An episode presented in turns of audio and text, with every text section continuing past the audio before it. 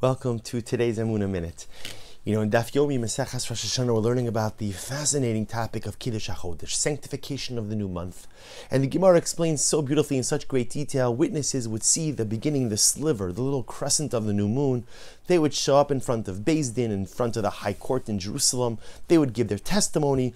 Beis Din, the judges of the High Court, would ask them a series of questions. And then if their testimony checked out, the Rosh, the Av Beis Din, the head of the court would say, Makudash, the new month is sanctified, and the new calendrical month would begin. And the Gemara says something amazing. The Gemara says, in general, in order to give testimony about the new moon, you need two witnesses. But yet the Gemara records a fascinating fact that if someone shows up, so let's say we're in Baltimore, someone shows up from Jerusalem and they said, Oh, I heard that the High Court, the Sanhedrin, the Beis Din declared the new month. The Gemara says he's believed. He's believed. Even though normally you need two witnesses, if he's coming not really bearing testimony, but rather he's giving over information about something that occurred, the High Court declared the new month. So the Gemara says he is believed. So the Gemara says, How could he be believed? Don't we have to be concerned that maybe he's making this up? Shouldn't we require two witnesses? And the Gemara says something so amazing. The Gemara says, no, any person who shows up and tells us that the High Court in Jerusalem declared the new month is believed. Why? Lo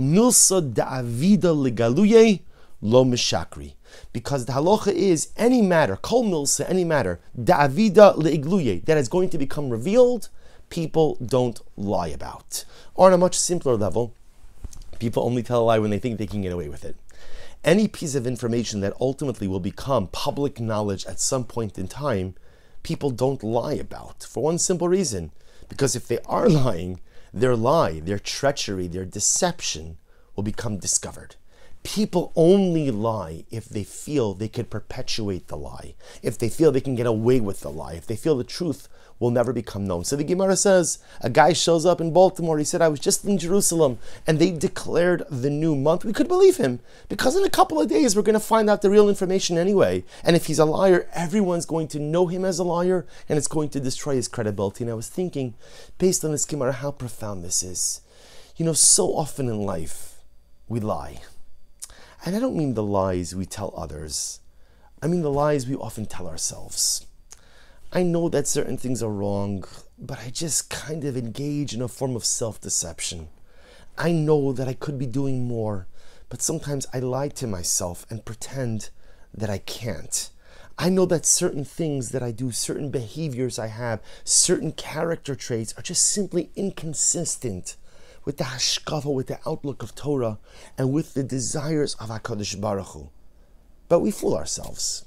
We all lie. We all engage in some form of self deception. But here's the amusing part our lives are a milsa da'avida le'igluye. Our lives are something that are destined to become revealed. Our lives become an open book. Because you see, dear friends, after 120, my entire life is an open book before the Ribbono Shel Olam.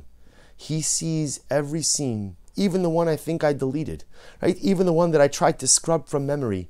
Everything, hakol galui lefanav, everything is before HaKadosh Baruch Hu. Our lives, my life, is a milsa da'avida le'igluye. It is going to become revealed. And if it's going to be revealed, and I'm going to have to stand there in front of HaKadosh Baruch Hu, and the Beis Din shel Maalah and the upper celestial court, when that life is revealed, isn't it better to stop engaging in self deception? And I don't mean about punishment. That's not what we're talking about. That's not what drives our Yiddishkeit about avoidance of punishment. I mean to live the kind of life where when my life story does become revealed, in front of God, in front of His tribunal, in front of my parents, my grandparents, and all the generations before me, when my life is that open book, don't I want to be proud of it? I don't want to like be cowering in the corner, like, oh my gosh, I can't believe everybody just saw that, or everybody just read about that, or everybody just saw that clip. I don't want that.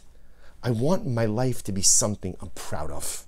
I want my life to be something that as they're showing the reels, right, as they're showing the video, as they're showing the footage of my existence, that I stand tall and I stand proud about what I did and how I lived. Life is a milsa da'avida ligluye. We have to stop sometimes with the excuses we make. We have to stop with the justifications we make because deep down, I know, I know the things that I do that are not good, that are incorrect, and that are inconsistent with the person who I really want to become. But I lie. And most importantly, I lie to myself. And I pretend like it's not a big deal and I pretend like it could just be overlooked, or I could pretend it could be just be swept under the rug. But again, my life is a milsa avida ligluye. And when you know something is going to be revealed, it never pays to lie. It only makes sense to be honest because everyone's going to find out anyway. Maybe be Zochem Hashem to live lives of truth, to live lives that are free from lies and self deception and maybe be Zochem Hashem to live the kind of life where after 120, as HaKadosh Baruch Hu, His court, and the neshamas of yesteryear watch 120 years of my life unfold before them, that I'll be proud and confident about the life I led and the legacy I created. Wishing everyone a wonderful day.